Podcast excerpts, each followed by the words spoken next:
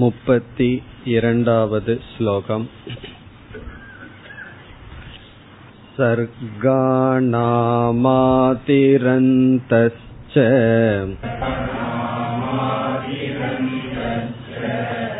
மத்யம் சைவாகமர்ஜுன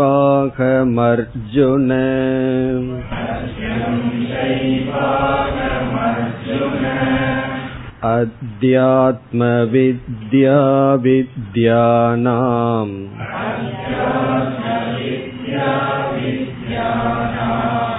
வாத பிரவததாமஹம்.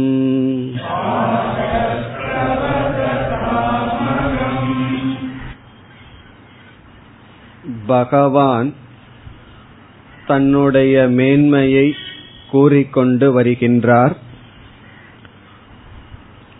32வது ஸ்லோகத்தில் சர்காணாம் ஆதிகி அந்தக மத்யம் ச அகம், அனைத்து படைப்புக்கும் நானே காரணமாகவும் நானே காப்பவனாகவும் என்னிடத்தில் வந்து ஒடுங்குபவைகளாகவும் இருக்கின்றது என்று சாமான்யமாக கூறி, பிறகு இந்த உலகத்தில் மிக உயர்ந்ததாக எவைகளெல்லாம் வெளிப்பட்டிருக்கின்றதோ அவைகளெல்லாம் என்னுடைய விபூதி என்று கூறி வருகின்றார்.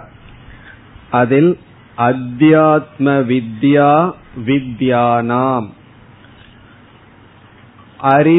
அறிவில் வித்யானாம் என்றால் விதவிதமான ஞானத்தில் நான் ஆத்ம ஞானமாக இருக்கின்றேன்.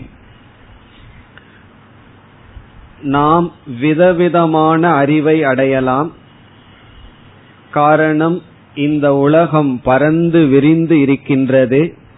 எந்த விதமான அறிவை வேண்டுமானாலும் அடையலாம்.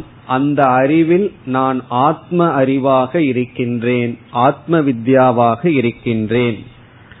நாம் ஏன் என்று சென்ற வகுப்பில் பார்த்தோம். எல்லா ஞானமும் நம்முடைய மனதில் இருக்கின்ற சிறுமையை நீக்கிவிடாது. எவ்வளவு ஞானத்தை அடைந்தாலும் அந்த அறிவு பொறாமையை நம்மிடமிருந்து நீக்காது.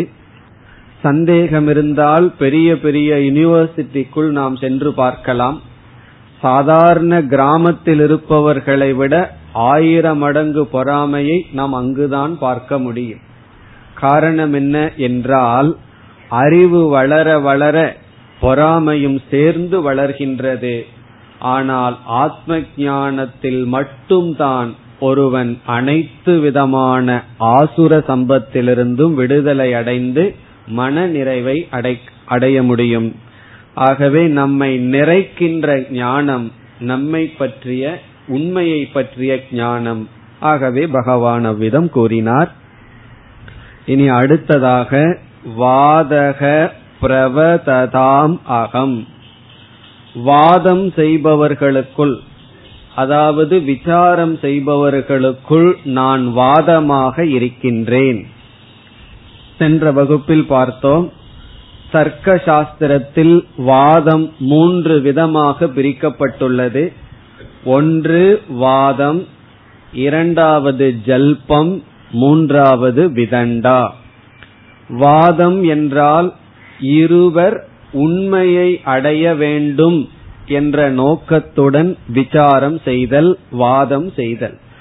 அவரவர்களுடைய கருத்தை கூறி இறுதியில் இருவரும் விரும்புவது உண்மையை அடைய வேண்டும் என்பதற்காக. ஜல்பம் என்றால் தன்னுடைய கருத்தை நிலைநாட்ட வேண்டும் என்ற குறிக்கோளுடன் செய்யப்படுகின்ற வாதம் ஜல்பம். விதண்டா என்றால் நீ சொல்வது தவறு என்று மட்டும் எண்ணத்துடன் வாதம் செய்வது விதண்டா. உண்மையை அடைய வேண்டும் என்பதில் தாற்பயமில்லை, நீ என்ன சொன்னாலும் அது தவறுதான் என்ற எண்ணத்துடன் பேசுவது, அல்லது மற்றவர்கள் கூறுவதை தவறு என்று நிலைநாட்டுவதையே கொள்கையாக மனதில் கொண்டு பேசப்படுகின்ற அல்லது செய்யப்படுகின்ற விசாரத்திற்கு விதண்டா என்று பெயர். இதில் நாம் வாதம் செய்தால் ஓரளவு பிரயோஜனத்தை அடையலாம். காரணம் என்ன? இரண்டு பேரும் உண்மையை அடைவதற்காக செய்யப்படுவது வாதம். இந்த மூன்றுக்கும் அப்பாற்பட்டு ஒன்று இருக்கின்றது, அதை சம்வாதம் என்று சொல்வார்கள். அது குரு சிஷ்யனுக்குள் இருக்கின்ற உரையாடல். பகவான் பேசுவது சம்வாதம். காரணம் என்னவென்றால், குரு சொல்வதை சிஷ்யன் தன்னுடைய அறிவை துறந்து, அதாவது அறிவை சரணடைந்து சொல்வதை அப்படியே ஏற்றுக்கொண்டு, பிறகு சந்தேகம் வந்தால் சிந்தித்து நீக்கிக் கொள்கின்றான். அப்படி குருவுக்கும் சிஷ்யனுக்கும் நடப்பது சம்வாதம். இரண்டு சிஷ்யர்களுக்குள் இந்த மூன்றில் எது வேண்டுமானாலும் நடக்கலாம். வாதம் நடக்கலாம், ஜல்பம் நடக்கலாம், விதண்டா நடக்கலாம். ஆனா உத்தமமான சிஷ்யர்களுக்குள் வாதம்தான் நடக்க வேண்டும். இரண்டு மனது சேர்ந்து இருந்தால் கண்டிப்பாக கருத்து வேறுபாடுகள் எல்லாம் வரும். அப்பொழுது வாதம் செய்துதான் ஆக வேண்டிய சூழ்நிலை வரும்.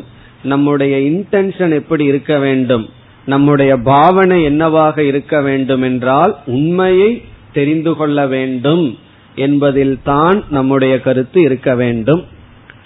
பொதுவாக ஆர்குமெண்ட் என்கின்ற சூழ்நிலை வரும்பொழுது நாம் எப்படி நடந்து கொள்ள வேண்டும் என்றால், முதல் கருத்து, இருவரும் சமமாக பேசுவதற்கு சந்தர்ப்பம் அங்கு அமைய வேண்டும். சிலரை பேசவே விடமாட்டார்கள். நான் தானே பேசிக்கொண்டிருந்து ஆர்குமெண்ட்ல வின் பண்ணணும் என்று சிலர் விரும்புவார்கள். அது தவறு. இருவரும் சமமாக பேச வேண்டும். இரண்டாவது கருத்து என்னவென்றால், நான் ஒருவரோடு வாதம் செய்து கொண்டிருந்தால் ஒரு கருத்தில் வேறுபாட்டை அடைந்து விட்டேன், இனியொருவரும் கருத்து வேறுபாடுடன் இருக்கின்றார். அப்பொழுது நான் என்ன செய்ய வேண்டும் என்றால், நான் எவ்வளவு தூரம் பேசுகின்றேன் என்பதை விட நான் எவ்வளவு தூரம் கேட்கின்றேன் என்பதில்தான் வெற்றி அமையும். ஆகவே என்ன செய்து பழக வேண்டும்? கேட்டு பழக வேண்டும்.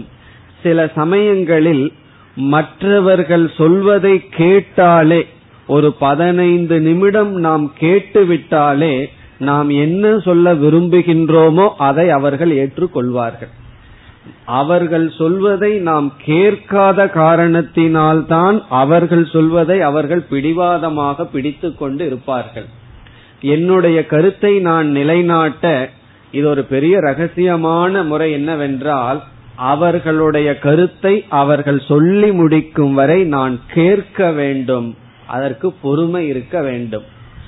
இரண்டாவது, அதில் எந்த உண்மை இருந்தாலும் அதை நான் எடுத்துக்கொள்ள தயாராக இருக்க வேண்டும். அதனால்தான் கூறுவார்கள், 2 பேர் 2 கருத்தை கூறியதற்கு பிறகு அவர்கள் எப்படி முடிவு செய்ய வேண்டும் என்றால், நீ சொல்வதும் சரி, நான் சொல்வதும் சரி, ஆனால் இந்த நேரத்தில் எது சரியோ அதை நாம் பின்பற்றலாம். இதுதான் நம்முடைய attitude. You are also right, I am also right. பிறகு இந்த சூழ்நிலையில எது ரைட் அதை நாம் பின்பற்றலாம். இந்த ஆட்டிடியூட் நமக்கு இருக்க வேண்டும். பிறகு சில சமயங்களில் கொஞ்சம் காம்ப்ரமைஸ் பண்ணணும். காம்ப்ரமைஸ் பண்ண முடியாத இடத்துல சாக்ரிஃபைஸ் பண்ணணும்னு சொல்லுவார்கள். விட்டு கொடுக்க வேண்டும். கொஞ்சம் விட்டு கொடுத்து பார்க்கணும், இல்லை என்றால் முழுமையாக விட்டு கொடுத்து பார்க்க வேண்டும். இப்படிப்பட்ட சில அறிவுபூர்வமான பாவனையுடன் நாம் எப்படிப்பட்டவர்களோடு நாம், அவர்கள் நம்முடைய கணவன் மனைவியாக இருக்கலாம், தாய் தந்தையாக இருக்கலாம், அல்லது தந்தை மகனாக இருக்கலாம், அல்லது எம்ப்ளாயர் எம்ப்ளாயியா இருக்கலாம், யாருடனாக இருந்தாலும் வெற்றிகரமாக நடத்த முடியும். தோல்விக்கு என்ன காரணம் என்றால் நம்முடைய சில தவறான பாவனைகள். அதனாலதான் பகவான் இங்கு இவ்விதம் கருத்து வேறுபாடு அதை சரிப்படுத்துகின்ற விஷயத்தில் நான் வாதமாக இருக்கின்றேன், ஜல்பமாகவோ விதண்டாவாகவோ நான் இல்லை. பிறகு ஏன் நான் சம்வாதமாக இல்லை என்று பகவான் இருக்கின்றேன் என்று சொல்லவில்லை என்றால், சம்வாதம் என்பது வாதத்திற்குள்ளே வராது. வாதத்திற்கு அப்பாற்பட்டிருப்பது அது சம்வாதம். இங்கு வாதத்திற்குள் பகவான் நான் வாதமாக இருக்கின்றேன். இனி அடுத்த ஸ்லோகம். அக்ஷராணாமகாரோஸ்மி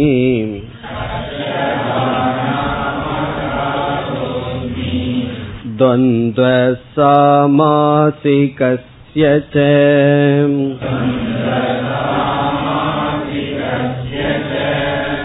अहमेवाक्षयः कालः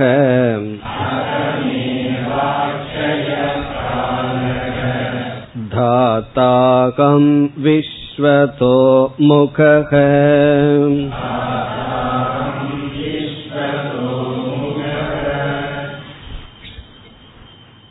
அக்ஷராணாம் அகாரக அஸ்மி.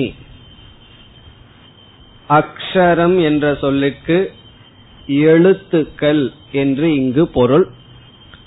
எழுத்துக்களில் நான் அக்ஷராணாம், எழுத்துக்களில் நான் அகாரக அஸ்மி, ஆ என்ற எழுத்தாக இருக்கின்றேன். அகாரக, காரக என்றால் ஆ என்ற சொல். தமிழ்ல நம்ம ஆவண்ணா ஈ அண்ணா என்று அண்ணாங்கிற வார்த்தையை சேர்த்திக்குவோம், ஆவண்ணா ஈவண்ணான்னு சொல்லி.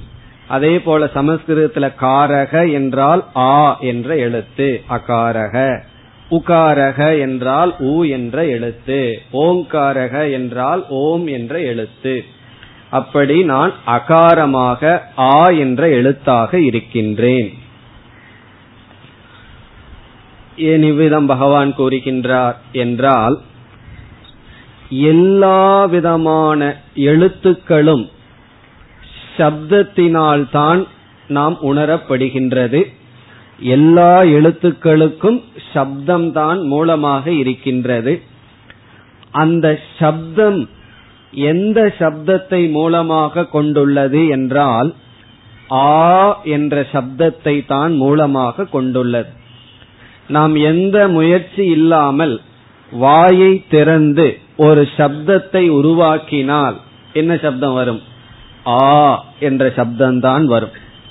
பிறகு வேறு எழுத்தை உருவாக்க வேண்டும் என்றால் நாம் என்ன செய்ய வேண்டும்? விதவிதமான முயற்சிகள் வாயிற்குள் செய்ய வேண்டும். ஈ, ஊ, ஏ என்பதெல்லாம் என்ன? ஆ என்ற ஒரு சப்தத்தில் வருகின்ற மாற்றங்கள் தான். ஆகவே எல்லா சப்தத்துக்குள்ளும் உபாதான காரணமாக இருப்பது ஆ என்ற சப்தம். ஆகவே பகவான் எல்லா எழுத்துக்களுக்குள்ளும் நான் அகாரமாக இருக்கின்றேன். அதாவது ஆ என்ற எழுத்துதான் அனைத்து சப்தத்துக்குள்ளும் இருக்கின்றது.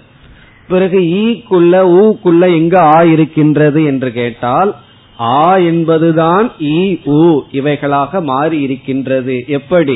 ஒரு சப்தம் தோன்றும் பொழுது ஆவாகத்தான் தோன்றியது. பிறகு விதவிதமான முயற்சியினால், பிரயத்தனத்தினால் விதவிதமான எழுத்துக்களாக மாறின. ஆகவே பகவான் எழுத்துக்களில் நான் அகாரமாக இருக்கின்றேன். இனி அடுத்தது துவந்த்வக சாமாசிகஸ்யச. இது சற்று இலக்கணத்தோடு சம்பந்தப்பட்ட கருத்து. எல்லா மொழிகளிலும் கூட்டெழுத்து என்று ஒரு எழுத்து இருக்கின்றது. கூட்டெழுத்து என்றால் இங்கு கூட்டு சொற்கள், அதாவது இரண்டு தனியாக இருக்கின்ற சொல் சேர்ந்து பயன்படுத்தினால் அதை கூட்டு சொல் என்று சொல்வோம். ஆங்கிலத்தில் காம்பவுண்ட் என்று சொல்லப்படுகிறது. சமஸ்கிருதத்தில் சமாசக என்று சொல்லப்படும். சமாசக என்றால் இரண்டு சொற்கள் சேர்ந்து இருந்தால், சேர்க்கப்பட்டு இருந்தால் அது சமாசம், சேர்ந்து ஒரு சொல்லாக மாறி விடுகின்றது. ஒரு வாக்கியத்தில் தனித்தனியாக இருக்கின்ற இரண்டு சொற்கள் சேர்ந்து ஒரு சொல்லாக நாம் கொடுத்தால் அந்த சேர்க்கப்பட்ட சொல்லுக்கு சமாசக என்று பெயர். கவனமா எழுதணும். சமோசான்னு எழுதிடக்கூடாது. சமாசக. சமாசக என்றால் மிகவும் தெளிவாக இரண்டு சொற்கள் சேர்க்கப்பட்டுள்ளது. உதாரணமாக சிலதை பார்க்கலாம்.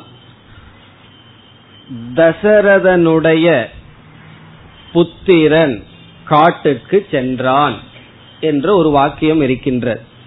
தசரதனுடைய மகன் காட்டுக்கு சென்றான். இப்ப இந்த வாக்கியத்தில் தசரதனுடைய என்பது ஒரு சொல், மகன் புத்திரன் என்று ஒரு சொல் இருக்கின்றது.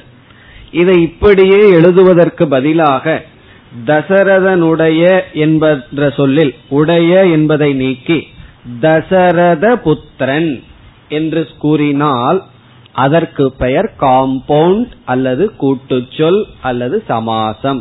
இப்ப தசரத புத்திரன். இப்ப தசரத புத்திரன் என்பதுதான் அங்கு சொல். நாம் எப்படி பிரித்து புரிந்து கொள்கின்றோம்? தசரதனுடைய புத்திரன் என்று நாம் பிரித்து புரிந்து கொள்கின்றோம். இவ்விதம் ஒரு காம்பவுண்ட் இருந்தால், சமாசம் ஒன்று இருந்தால், அதை சரியாக நாம் பிரித்து பொருள் புரிந்து கொள்ள வேண்டும். ஆனால் வாக்கியத்தில் சேர்ந்து இருக்கும். எப்படி பிரிப்பது என்றால் விதவிதமாக பிரிக்க வேண்டியது இருக்கின்றது. ஆகவே விதவிதமான சமாசங்கள் இருக்கின்றது. ஒரே போல் நாம் பிரிக்க கூடாது. ஒரே போல் பிரித்தால் தவறு வந்துவிடும். இப்ப மகாசாலக என்றொரு வார்த்தை இருக்கின்றது. மகா என்றால் பெரியது, சாலா என்றால் பெரிய ஒரு சாலை. மகாசாலக என்பது ஒரு ரிஷியை குறிக்கின்ற சொல். இதை எப்படி பொருள் கொள்ள வேண்டும் என்றால் யாரிடம் பெரிய யாகசாலை உள்ளதோ அவர் என்று பொருள். இப்ப மகாசாலக என்பது எதை குறிக்கின்றது? பெரிய என்பதையோ யாகசாலையையோ குறிக்கவில்லை.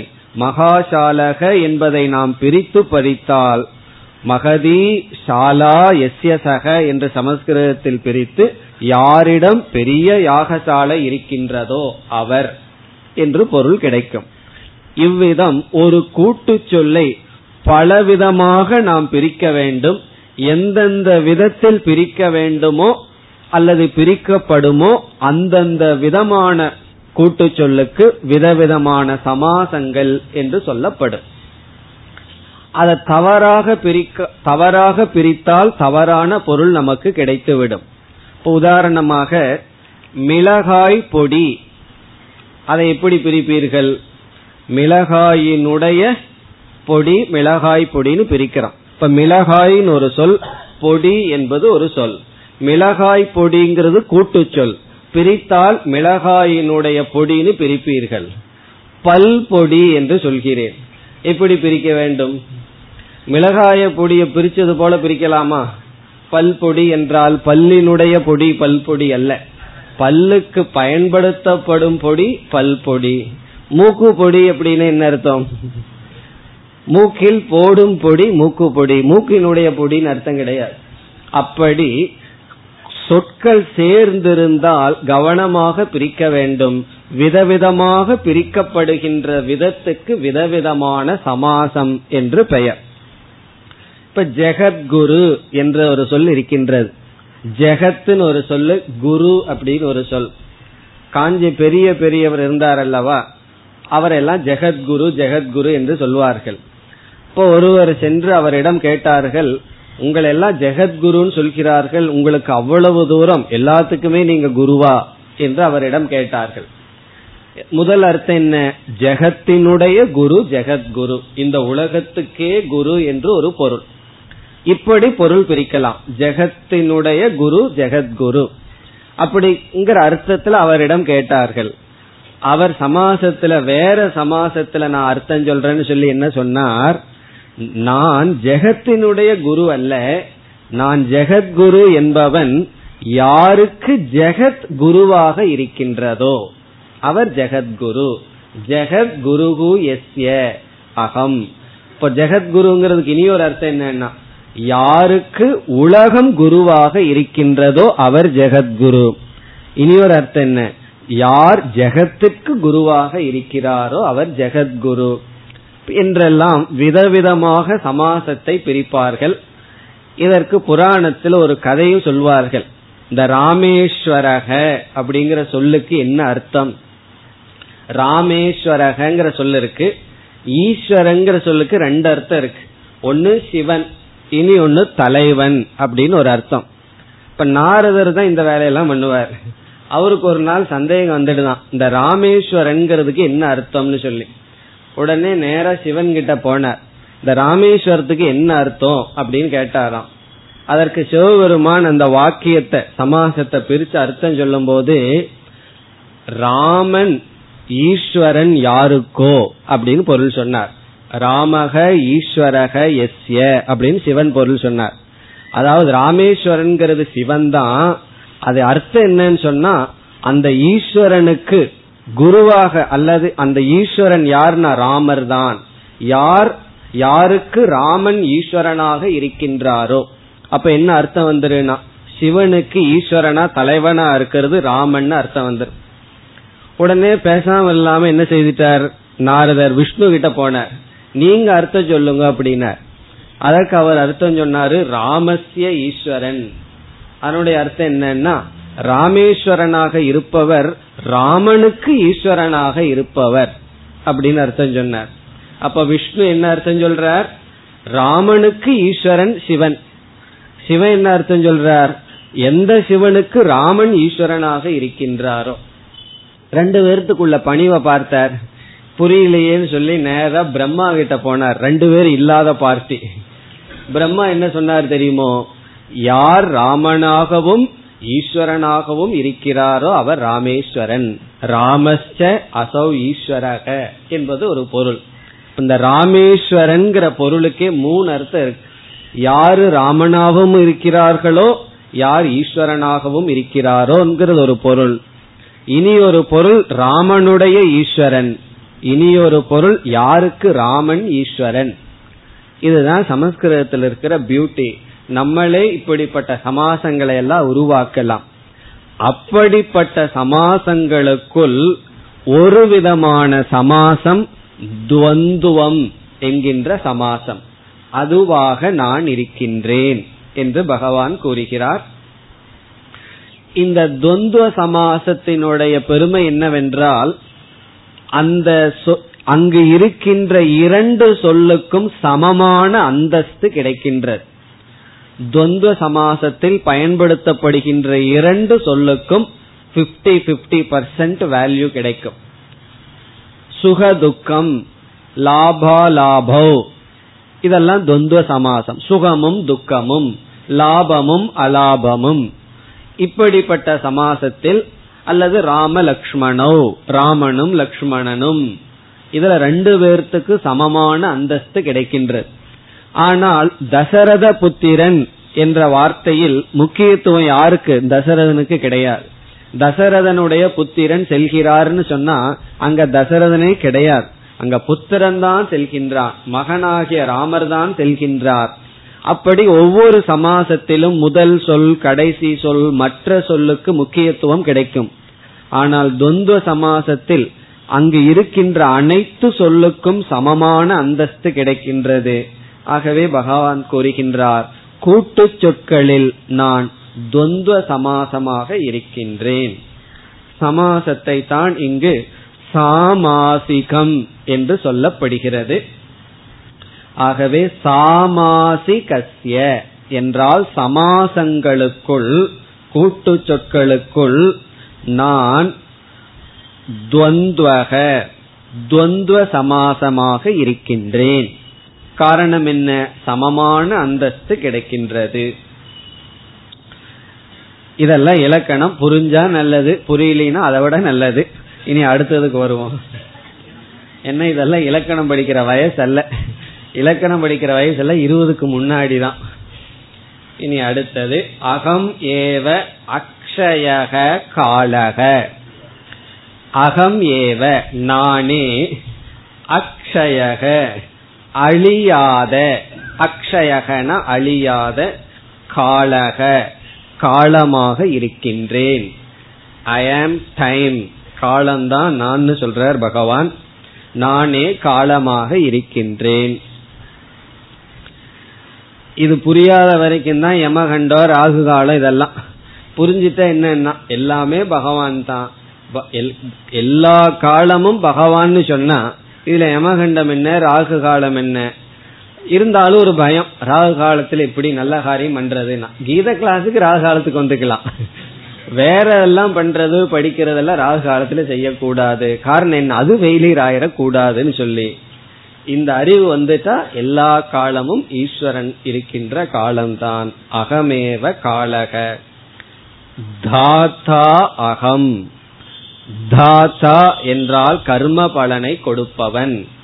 நானே கர்ம பலனை கொடுப்பவனாக இருக்கின்றேன். அகம் தாத்தா. பிறகு பகவான் எந்த திசையை நோக்கி பார்த்து கொண்டிருக்கின்றார்? விஸ்வதோ முகக, அனைத்து திசைகளையும் பார்த்து கொண்டு நான் இருக்கின்றேன். சாட்சி என்று பொருள், அனைத்தையும் நான் அறிந்து கொண்டு இருக்கின்றேன். விஸ்வதக என்றால் எல்லா பக்கமும், முகக என்றால் நான் பார்த்து கொண்டிருக்கின்றேன். அதனால என்னன்னா பகவானுக்கு தெரியாம ஒன்னும் பண்ணிட முடியாது. என்ன எல்லாத்துக்கும் தெரியாம ஏதோ பண்ணிட்டு இருக்கோம். பகவானுக்கு தெரியாம ஏதாவது பண்ண முடியும்னா முடியாது. அனைத்து திசைகளிலும் நான் பார்த்து கொண்டிருப்பவனாக இருக்கின்றேன். ஆகவே என்ன, அவரவர்களுடைய கர்மத்தை நான் நன்கு அறிவேன். அதற்கு தகுந்தாற்போல் பலனை கொடுத்து கொண்டு இருக்கின்றேன். 34வது ஸ்லோகம்.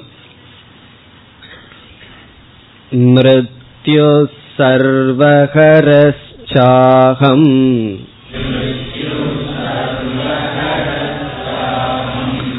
உத்பவஸ்ச பவிஷ்யதாம்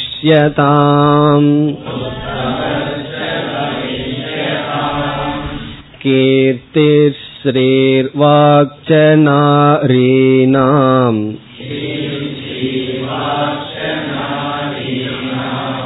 ஸ்மிருதிர்மேதா த்ருதிஹி க்ஷமா.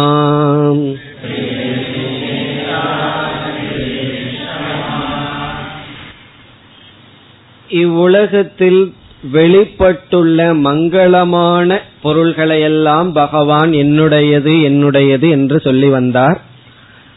இப்பொழுது நாம் எதை அமங்கலம் என்றெல்லாம் நினைப்போமோ அதுவும் என்னுடையதுதான் என்று கூறுகின்றார். எல்லாருக்கும் எதைய கண்டு பயம்? மிருத்யுஹு, மரணம். மரண பயம்தான் எல்லாத்துக்கும் இருக்கின்றது. புராணங்கள்லையும் கூட சில முனிவர்கள் அல்ல, சில அசுரர்கள் எல்லாம் தவம் செய்வார்கள், கோரமான தவம் செய்வார்கள். தவம் செய்து முடிந்த உடன் பகவான் வந்து என்ன சொல்லுவார்? உன்னுடைய தவத்துக்கு மெச்சினோம், உனக்கு என்ன வேணும்னு கேட்டா என்ன கேட்பார்கள் தெரியுமோ? முதலில் அவர்கள் வெளிப்படுத்துவது மரண பயம்தான். எனக்கு இவங்கிட்ட இருந்து சாவு வரக்கூடாது, அவங்கிட்ட இருந்து சாவு வரக்கூடாது. அப்ப அவ்வளவு தவமும் அவர்களுக்கு எதை நீக்கவில்லை? அந்த மரண பயத்தை நீக்கவில்லை. மரண பயத்தை நீக்கணும்னா ஆத்ம ஞானம் ஒன்றுதான் மரண பயத்தை நீக்க முடியும். அப்படி எல்லா ஜீவராசிகளும் பயந்து கொண்டிருக்கின்ற மிருத்யுவாக நான் இருக்கின்றேன். மிருத்யுஹு அகம், நான் மரணமாக இருக்கின்றேன். அப்ப மரணம் வந்தா யார் வந்திருக்கான்னு அர்த்தம்? பகவான் தான் வந்திருக்கான்னு அர்த்தம். பகவான் தான் மரண ரூபமாகவும் இருக்கின்றார். இந்த மரணத்துக்கு ஒரு அடைமொழி சேர்த்துகின்றார், சர்வஹரக. சர்வஹரகன அனைத்தையும் எடுத்து செல்கின்ற, ஹரகன எடுத்து செல்றது, சர்வஹரகன அனைத்தையும் நாசம் செய்கின்ற. அதாவது நம்ம அதிக செல்வம் அதிக புகழ் இவைகளெல்லாம் ரொம்ப சேர்த்து வச்சிருந்தோம்னா மரணத்தை கண்டு அதிக பயம் வரும். காரணம் என்ன? இவ்வளவு சொத்தை இந்த பிறவியில சம்பாரிச்சு வச்சுட்டேன், இதையெல்லாம் எப்படி விட்டுட்டு போறது? விட்டுட்டு போய் அடுத்த பிறவியில இதே ஊர்ல நாயா பிறந்தோம்னு வச்சுக்கோமே, கற்பனை தான் எவ்வளவு கஷ்டமா இருக்கும். இந்த ஊர்ல இவ்வளவு ராஜாவா இருந்துட்டு இவ்வளவு பொருளை எல்லாம் சேர்த்துட்டு திடீர்னு இவ்வளவு விட்டு போயிட்டா என்ன ஆகிறதுனா, அப்படி சர்வஹரக மரணம் வந்து விட்டால் அனைத்தையும் நம்மிடமிருந்து எடுத்து கொள்கின்றது. அப்ப இதெல்லாம் எதுன்னா நம்ம சம்பாரிச்சு வச்சதெல்லாம் எதுன்னா இந்த மூச்சு காத்து தான் அனுபவிச்சுட்டு இருக்கு. மூச்சு போச்சுன்னு வச்சுக்குவோமே, பிறகு எது நம்முடையது? அதனாலதான் பகவான் சொல்றார் அனைத்தையும் எடுத்து செல்வது அதுவாக நான் இருக்கின்றேன். பிறகு உத்பவக ச பவிஷ்யதாம்.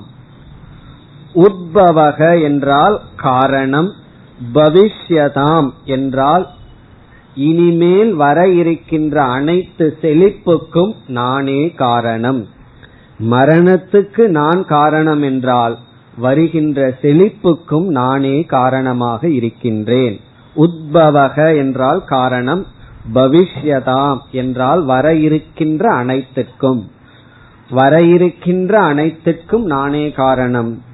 பிறகு அழிகின்ற அனைத்தும் என்னுடைய சொரூபமாகவே இருக்கின்றது. பிறகு நான் எதெல்லாமாக இருக்கின்றேன்? கீர்த்திகி புகழாக நான் இருக்கின்றேன், ஸ்ரீ செல்வமாக நான் இருக்கின்றேன், ஸ்ரீ என்றால் செல்வம், வாக் நான் ஒருவருடைய வாக்காக இருக்கின்றேன், ஸ்மிருதிஹி ஸ்மிருதிஹி என்றால் ரிமெம்பரன்ஸ் ஞாபக சக்தியாக இருக்கின்றேன், மேதா மேதா என்றால் மனதில் பதிய வைக்கும் சக்தி அந்த சக்தியாக இருக்கின்றேன், திருதி திருதி என்றால் உறுதி, க்ஷமா என்றால் பொறுமை, நாரீனாம் என்று இடையில் ஒரு சொல் இருக்கின்றது. நாரீனாம் என்றால் பெண்மைக்குள் பெண்களுக்குள் இருக்கின்ற ஸ்ரீ செல்வம் அல்லது மற்ற சொற்கள் எல்லாம் கீர்த்தி வாக் ஸ்மிருதி இவைகளாக நான் இருக்கின்றேன். ஆண்மைக்குள் இருக்கின்ற ஆண்மையாகவும் பெண்மைக்குள் இருக்கின்ற பெண்மையாகவும் நான் இருக்கின்றேன் என்பது சாரம். அப்படி நாரீனாம் ஸ்ரீ வாக் அகம் என்று பொருள். க்ஷமா என்றால் பொறுமை, திருதி என்றால் உறுதி, இவைகளெல்லாம் நானாக இருக்கின்றேன். இனி அடுத்த ஸ்லோகம். ப்ருஹத் சாமததா சாம்நாம்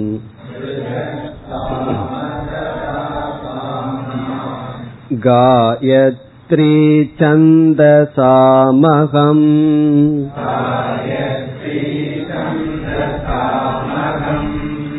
மாசானாம் மார்கசீர்ஷோகம்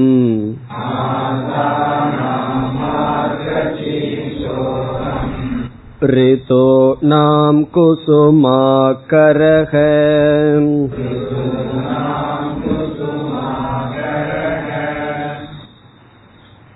ப்ருஹத் சாம ததா சாம்நாம்.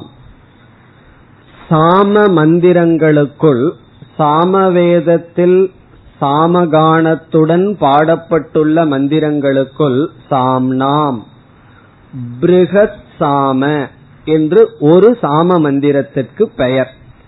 சாமவேதத்தில் உள்ள சாமகானத்தில் பாடப்பட்டுள்ள மந்திரங்களுக்குள் ஒரு மந்திரத்திற்கு, ஒரு குறிப்பிட்ட மந்திரத்திற்கு ப்ருஹத் சாம என்பது பெயர். அந்த ப்ருஹத் சாமமாக நான் இருக்கின்றேன். காயத்ரி சந்தசாம் அகம். சந்தஸ் என்றால் செய்யுளை அமைக்கும் விதி, செய்யுள் முறை. ஸ்லோகங்களுக்குள், ஸ்லோகங்கள் அமைக்கப்பட்டுள்ள முறைகளுக்குள் அகம் காயத்ரி நான் காயத்ரியாக இருக்கின்றேன். இதை நாம் விளக்கமாக பார்க்கலாம். காயத்ரி மந்திரத்தினுடைய அர்த்தத்தை எல்லாம் இன்று நாம் பார்க்கலாம். இரண்டாவது வரைக்கும் வந்தால் மாசானாம் மார்கசீர்ஷக அகம். மாதங்களுக்குள் 12 மாதங்களுக்குள் மாசானாம். மார்கசீர்ஷக என்றால் மார்கழி மாதம், நான் மார்கழி மாதமாக இருக்கின்றேன். மாதங்களுக்குள் மார்கசீர்ஷக அகம் காரணம் என்னவென்றால் மார்கழி மாதம் தேவர்களினுடைய காலை பொழுதாம். அந்த காலத்தில் நல்ல காரியங்கள் செய்தால் மனதில் நன்கு பதியும் என்று பெரியவர்கள் வகுத்து வைத்தார்கள். ஆகவே அந்த மார்கழி மாதமாக இருக்கின்றேன். ரிதுநாம் குசுமாகரக. ரிது என்றால் காலங்கள், இலையுதிர் காலம், மழைக்காலம், வசந்த காலம் என்றெல்லாம் சொல்வோம். அந்த சீசன், அந்த பருவங்கள், ரிது என்றால் பருவங்கள். அந்த பருவங்களுக்குள் குசுமாகரக வசந்த காலமாக நான் இருக்கின்றேன். காரணம் என்ன? அதிக மழை இருந்தாலும் கஷ்டம், அதிக வெயில் அடிச்சாலும் கஷ்டம், பிறகு அதிக குளிர் அடிச்சாலும் கஷ்டம். மிதமா இருக்கிறது என்னன்னா வசந்த காலம். காரணம் என்ன? கிளைமேட் ஏதாவது எக்ஸ்ட்ரீம்ல இருந்ததுன்னா நம்ம பாதுகாக்கிறதுக்கே நம்முடைய பாதி சக்தி செலவாகிவிடும். குளிர்ல பாதுகாக்கிறதுக்கும் சரி, வெயில்ல பாதுகாக்கிறதுக்கே பாதி சக்தி போயிடும். பிறகு நம்முடைய அதிக சக்தி மற்ற செயலுக்கு இருக்காது. வசந்த காலத்துலதான் நம்முடைய முழு சக்தி நம்மை நாம் பயன்படுத்த முடியும். காரணம் என்னன்னா கிளைமேட் நமக்கு உதவியாக இருக்கும். அந்த காலமாக நான் இருக்கின்றேன். இனி நாம் காயத்ரி சந்தசாமகம் என்ற கருத்துக்கு காயத்ரியை பற்றி சில கருத்துக்கள் பார்க்கலாம். பலருக்கு காயத்ரி மந்திரத்தினுடைய அர்த்தம் எல்லாம் தெரிஞ்சிருக்கும், சிலருக்கு தெரிந்திருக்காது. ஆகவே விளக்கமாக பார்க்கலாம். சந்தஸ் என்றால் செய்யுளை அமைக்கும் முறை, செய்யுளை அமைக்கும் நெறி. அதற்கு சந்தஸ் என்று பெயர். ஒரு ஸ்லோகம் இவ்விதம் அமைக்கப்பட வேண்டும் என்கின்ற நெறிக்கு சந்தஸ் என்று பெயர். விதவிதமான சந்தஸ் இருக்கின்றது. தமிழ்லையும் விதவிதமான செய்யுள்கள் இருக்கின்றது அல்லவா? திருக்குறள் ஒரு விதமா அமைக்கப்பட்டுள்ளது, வெண்பா ஒரு விதமாக இருக்கும் என்று தமிழில் எப்படி விதவிதமாக செய்யுள்கள் அமைக்கப்பட்டுள்ளதோ அதெல்லாம் நம்ம இஷ்டத்துக்கு அமைக்க முடியாது. புதுக்க வித வேணா இஷ்டத்துக்கு அமைக்கலாம், ஏதாவது எப்படி வேணாலும் எழுதுனா அது கவிதை ஆயிரும், செய்யுள் ஆயிரும். ஆனா முறைப்படி எத்தனையோ நியமங்கள் எல்லாம் இருக்கின்றது. அந்த நியமத்திற்குட்பட்டுத்தான் செய்யுள்களை அமைக்க முடியும். அதே போல சமஸ்கிருதத்திலும் ஸ்லோகங்களை அமைக்கின்றதற்கு நெறிகளெல்லாம் இருக்கின்றது. அந்த அமைப்பு நெறிதான் இங்கு பேசப்படுகின்றது. அப்படி அமைக்கப்பட்ட சந்தசுக்குள் நான் காயத்ரி சந்தசாக இருக்கின்றேன். இந்த காயத்ரி என்ற செய்யுள் அமைப்பானது 3 வரியை கொண்டது. ஒவ்வொரு வரியிலும் 8 உயிரெழுத்துக்கள் கொண்டுள்ளது. முதல் வரி, இரண்டாவது வரி, மூன்றாவது வரியில 8 உயிரெழுத்துக்கள்.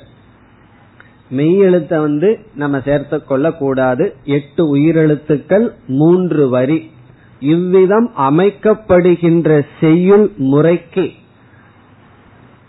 அந்த சந்தசுக்கு காயத்ரி என்று பெயர்.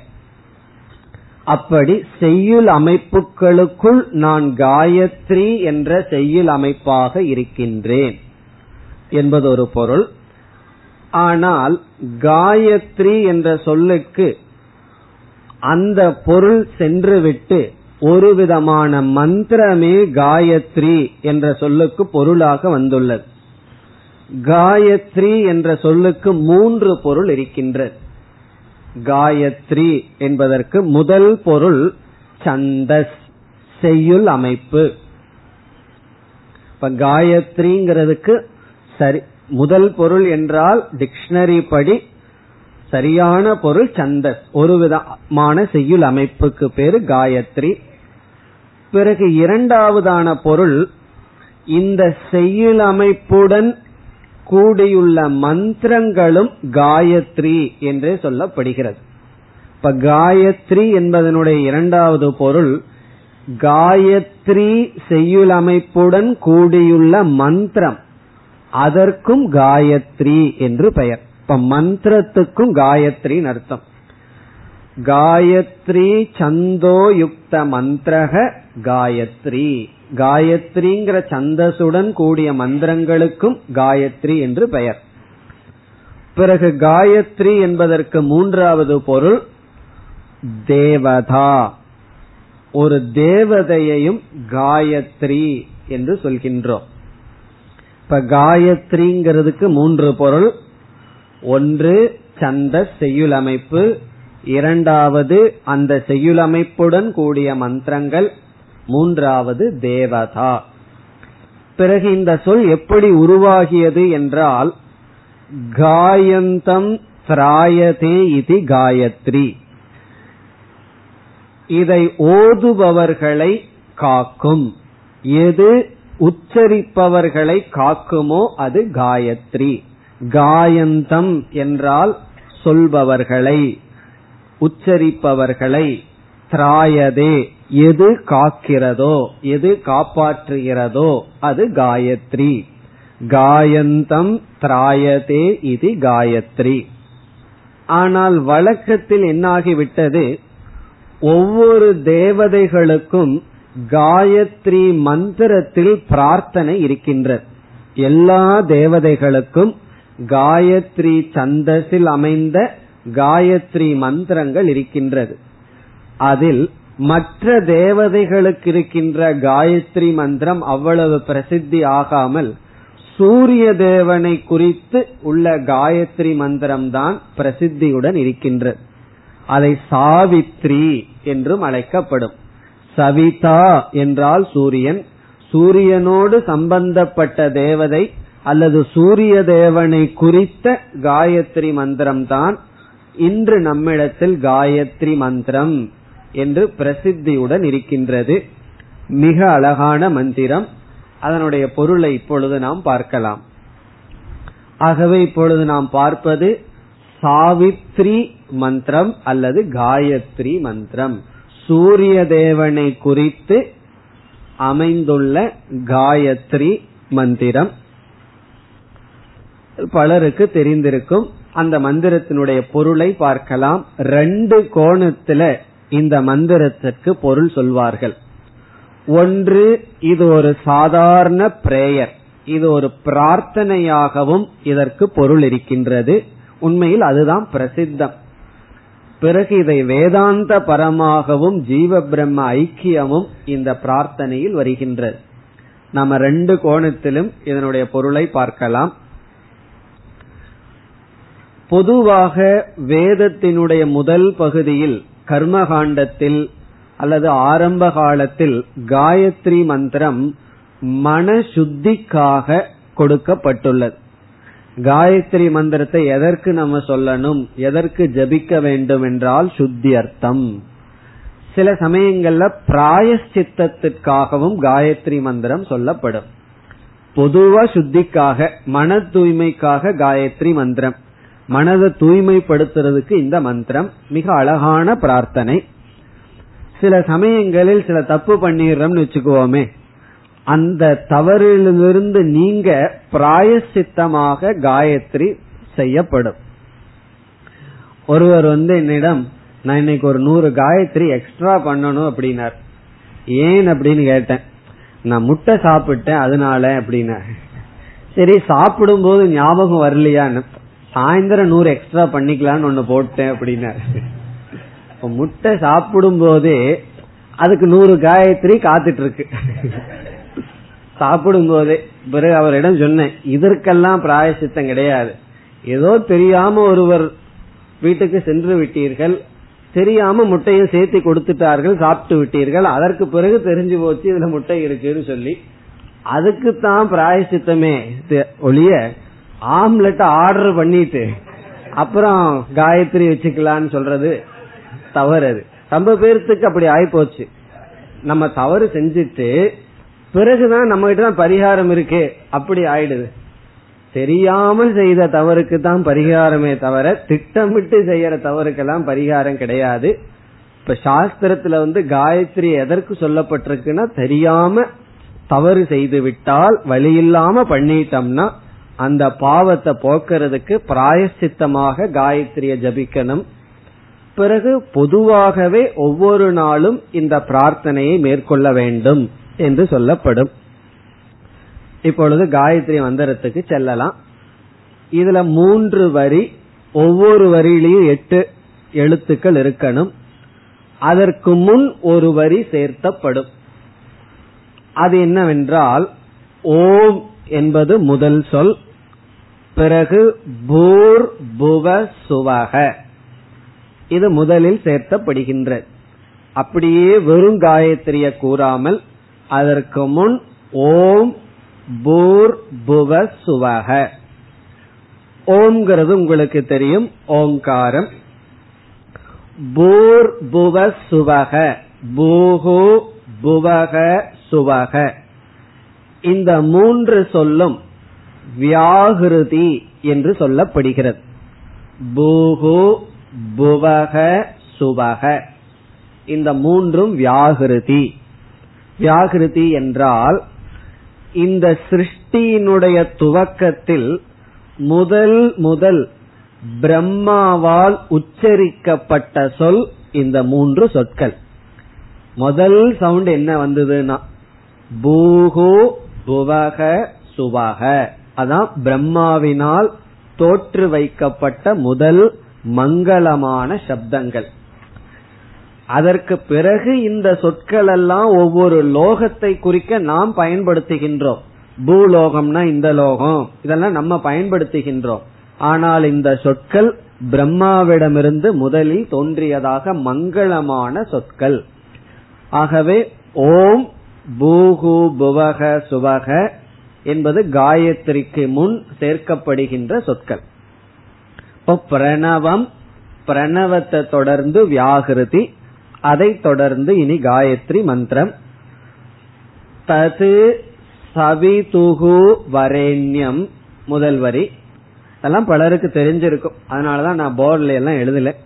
தத் சவிதுர் வரேண்யம், அதை நம்ம பிரிச்சு பிரிச்சு பார்த்து ஒவ்வொரு சொல்லினுடைய பொருளை தெரிந்து கொள்ளலாம். தது சவிதுஹு வரேண்யம் முதல் வரி.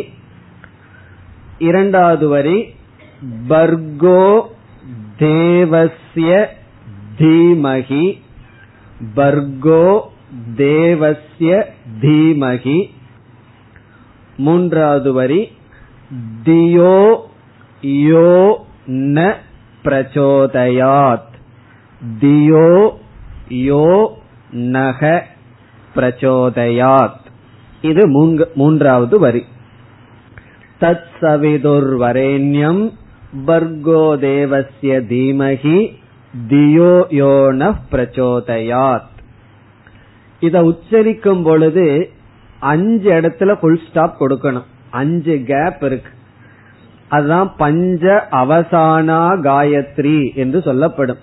பஞ்ச அவசானா ஒரே மூச்சுல சொல்லக்கூடாது, 5 இடத்துல அவசான கேப் கொடுக்கணும் உச்சரிக்கும் பொழுது அல்லது மனதுக்குள்ள சொல்லும் பொழுது. ஓம் ஒரு ஃபுல் ஸ்டாப், பூர்புவ சுவஹ அங்க ஒரு ஃபுல் ஸ்டாப். ஓம்ங்கிற இடத்துல ஓம் பூர்புவ சுவகன்னு ஆரம்பிச்சிடக்கூடாது, ஓம் பிறகு பூர்புவ சுவஹ. சில பேர் காயத்ரி சொல்றத பார்த்தா ராஜதானி எக்ஸ்பிரஸ் கூட வேகமா ஓடும். காரணம் என்ன, நேரம் இல்ல, சீக்கிரம் போய் ஆகணும், சொல்லி முடிச்சிட்டு அப்படி அது ஏக அவசானமா இருக்கும். அப்படி இருக்கக்கூடாது, பஞ்ச அவசானா. ஓம் புல் ஸ்டாப், பிறகு பூர்புவ சுவக புல் ஸ்டாப், பிறகு ஒவ்வொரு வரியிலையும் புல் ஸ்டாப். தத் சவிதுர் வரேண்யம் அங்க ஒரு புல் ஸ்டாப், அங்க ஒரு கேப் கொடுக்கணும். பர்கோ தேவஸ்ய தீமஹி அங்க ஒரு கேப், பிறகு தியோ யோன பிரச்சோதயாத். இதற்கு 2 விதத்துல நம்ம பொருள் சொல்றோம். ஒன்னு வேதாந்த பரமா சொன்னோம்னா இங்கேயே ஜீவ பிரம்ம ஐக்கியத்தை கொண்டு வந்து தத்துவமசி இங்கேயே நம்ம முடிக்கலாம். அதெல்லாம் நம்ம வேதாந்தத்துல கூறுவது.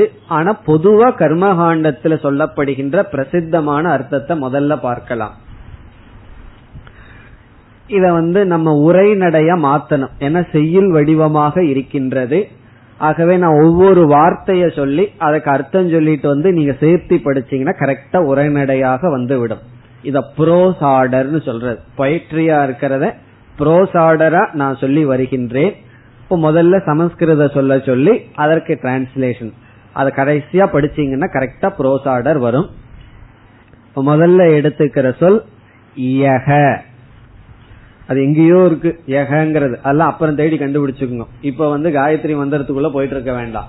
ஐயோ அப்படின்னு ஒரு இடத்துல இருக்க மூணாவது வரியில அத முதல்ல எடுத்துக்கிறோம். யஹ யோ அப்படிங்கிறது யஹ யார், யஹ என்பது யார். கடைசியா யார் அப்படிங்கிறது யார குறிக்குது, யாருன்னு சொல்லிட்டு போயிட்டீர்களே அது யார குறிக்குதுன்னா அது ஈஸ்வரனை, சூரிய தேவனை இங்கு குறிக்கின்றது. எந்த சூரிய தேவன் என்பதை குறிக்கின்றது. இப்ப யார் யஹ. நக, நக என்றால் எங்களுடைய.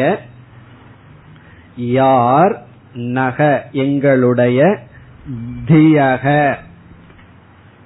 தியோ என்று மூன்றாவது வரையில் இருக்கு அது தியக அறிவை.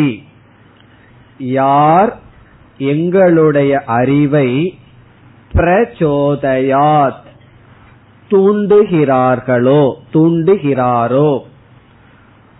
யார் எங்களுடைய அறிவை தூண்டுகிறாரோ, தூண்டுகிறாரோன்னு அர்த்தம் என்ன, எங்களுக்கு அறிவை கொடுக்கிறாரோ, அறிவை பாதுகாக்கிறாரோ, அறிவை கொடுக்க வேண்டுமோ, அறிவுக்கு அறிவாய் இருக்கின்றாரோ. இப்ப யார் எங்களுடைய அறிவை தூண்டுகிறாரோ, ஒரு வார்த்தையை நம்ம சேர்த்திக்கணும், தஸ்ய அப்படின்னு பிராக்கெட்ல ஒரு வார்த்தையை சேர்த்திக்கணும், அங்கு கிடையாது. தஸ்யனா அவருடைய, அந்த அவருடைய. தேவஸ்ய சவிதுகு, தேவஸ்ய என்றால் தேவருடைய, தேவனாகிய. சவித்துகு என்றால் சூரிய தேவனுடைய. இப்ப தேவஸ்ய சவித்துகு, சவித்துகுன சூரிய தேவன். எல்லாம் சேர்ந்து எப்படி பொருள் என்றால் யார் எங்களுடைய அறிவை தூண்டுகிறாரோ அந்த சூரிய தேவனுடைய. தேவஸ்ய சவித்துகு சூரிய தேவனுடைய, தஸ்யங்கிறது அந்த சூரிய தேவனுடைய. யார் எங்களுடைய அறிவை தூண்டுகிறாரோ அந்த சூரிய தேவனுடைய. சவித்துகுண சூரிய தேவனுடைய, அந்த தேவகங்கிறது தேவஸ்யங்கிற சொல்லில் இருக்கின்றது, சூரிய தேவனுடைய. தது, அந்த தது, ததுங்கிறதெல்லாம் முதல் சொல். தத் சவிதுர் வரேண்யம் இருக்கிற தது அந்த. வரேண்யம், வரேண்யம் என்றால் மேலான. தது வரேண்யம் மேலான. வர்க்கக ஒளியை, வர்க்ககன லைட், வர்க்கக ஒளியை, வர்க்கோன் இருக்கு அது வர்க்கக ஒளியை. தீமகி தியானிப்போமாக, வணங்குவோமாக, தியானிப்போமாக. அப்ப எல்லாம் சேர்த்து படிச்ச என்ன பொருள் நமக்கு கிடைக்கின்றது, யார் எங்களுடைய அறிவை தூண்டுகிறாரோ அந்த சூரிய தேவனுடைய அந்த மேலான ஒளியை தியானிப்போமாக. இதற்கு மேல் ஒரு பெஸ்ட் பிரேயர் யாருனாலும் சொல்ல முடியாது. யார் எங்களுடைய அறிவை தூண்டுகிறார்களோ, அப்படி தூண்டுகின்ற அறிவை தூண்டுகின்ற மேலான அறிவு, மேலான சைத்தன்ய ரூபமாக அல்லது அறிவு ரூபமாக ஒளி ரூபமாக இருக்கின்றவர் யார், சூரிய தேவன், அவரை வணங்குகின்றேன். அவரை வணங்குகிறேன்னு கூட சொல்லல, சூரிய தேவனுடைய மேலான ஒளியை நாங்கள் தியானிக்கின்றோம். காரணம் என்னன்னா, நம்ம எங்காவது போகணும்னு சொன்னா பாதை எவ்வளவு முக்கியம், அதை விட அந்த லைட் ரொம்ப முக்கியம். வெளிச்சம் இல்லாம நம்ம பயணம் செய்தா எப்படி இருக்குன்னா, ஒண்ணு கண்ணு கொஞ்சம் ஒழுங்கா தெரியணும், பிறகு வெளியும் வெளிச்சம் இருக்கணும். அப்படி அந்த கண்ணு போல வெளிச்சத்து போல இருக்கிறதா நம்முடைய அறிவு. அறிவினுடைய துணை கொண்டுதான் நம்ம எந்த பயணத்தையும் செய்ய முடியும். ஆகவே இங்க அறிவை தூண்டுகின்றவருக்கு நமஸ்காரம் சொல்லி அறிவை பிரார்த்தனை செய்கின்ற ஒரு பிரார்த்தனை. இது கர்மகாண்டத்துல விதவிதமாக பயன்படுத்தப்படுகின்றது. இதை நம்ம ஒரு சாதாரண பிரார்த்தனையாக செய்து வருவது வழக்கம். இனி நம்ம வேதாந்தத்தினுடைய அர்த்தத்துக்கு போவோமே, இதுதான் சாதாரண அர்த்தம். வேதாந்த அர்த்தம் மற்ற இடத்துல எல்லாம் எழுதப்பட்டிருக்காது. மற்ற இடத்துல எல்லாம் பார்த்தீங்கன்னு சொன்னா காமிய பிரார்த்தனை தான் இருக்கும், முட்டை சொன்னமே அந்த பிரார்த்தனை தான் இருக்கு. இந்த பாவம் பண்ணா இத்தனை காயத்ரி, இந்த பாவம் பண்ணா இத்தனை காயத்ரி, அப்ப இவ்வளவு காயத்ரி இருக்குன்னு இந்த பாவம் பண்ணிக்கலாமான்னு அர்த்தம் கிடையாது. அப்படியெல்லாம் சொல்லுவார்கள். இது கர்மகாண்டத்துக்கு தான் இருந்தாலும் இதுல வேதாந்த கருத்து இருக்கின்றது. இனி எப்படின்னு பார்ப்போம். இதுல தது அப்படின்னு ஒரு சொல் இருக்கு. அந்த சொல்லுக்கு சத் என்று பொருள். தது என்ற சொல்லுக்கு சத் இருத்தல். பர்கக என்ற ஒரு சொல் இருக்கின்றது, ஒளி. அதற்கு சித் சைத்தன்யம் என்று பொருள். பர்கக இஸ் ஈக்வல் டு சைத்தன்யம். வரேண்யம் என்று ஒரு சொல் இருக்கின்றது, மேலான அப்படின்னு ஒரு அர்த்தம் பார்த்தோம். அதான் டிக்ஷனரி மீனிங், உயர்ந்த, சூப்பர்லேட்டிவ் டிகிரி வரேண்யம். அதாவது எது எல்லோராலும் மேலானதாக தேடப்படுகிறது, நாடப்படுகிறது என்றால் ஆனந்தம். ஆகவே வரேண்யம் என்பது ஆனந்தத்தை குறிக்கின்றது. பத்தது என்ற சொல் சத், வர்க்கக என்பது சித்து, வரேண்யம் என்பது ஆனந்தம். தேவஸ்ய சவித்துகு என்பது ஈஸ்வரனை குறிக்கின்றது. சவித்துகு தேவஸ்யங்கிறது ஈஸ்வரனை. இப்ப ஈஸ்வரனுடைய எந்த சச்சிதானந்த ஸ்வரூபம் இருக்கின்றதோ என்று பொருள். இப்ப ஈஸ்வரனுடைய எந்த சச்சிதானந்த ஸ்வரூபம் உண்டோ, பிறகு அந்த ஈஸ்வரனே யக ஆத்மாவாக இருந்து, யகன எந்த அந்த ஈஸ்வரனே ஆத்மாவாக இருந்து நக தியக பிரச்சோதயாத் என்றால் எங்களுடைய புத்திக்கு சாட்சியாக இருக்கிறாரோ, எங்களுடைய புத்திக்கு சாட்சியாக இருக்கின்றாரோ, எந்த ஈஸ்வரனுடைய சச்சிதானந்த ஸ்வரூபம் எங்களுடைய புத்திக்கு சாட்சியாக இருக்கின்றதோ அந்த சைத்தன்யத்தை தீமகி நாங்கள் நிதித்தியாசனம் செய்கின்றோம். இங்கு தியானம் என்பது நிதித்தியாசனம், அதை நாங்கள் தியானிக்கின்றோம். இது வேதாந்த பரமான பொருள். மேலும் அடுத்த வகுப்பில் தொடரலாம். ஓம் பூர்ணமத பூர்ணமிதம் பூர்ணாத் பூர்ணமுதச்யதே பூர்ணஸ்ய பூர்ணமாதாய பூர்ணமேவாவசிஷ்யதே. ஓம் சாந்தி சாந்தி சாந்தி.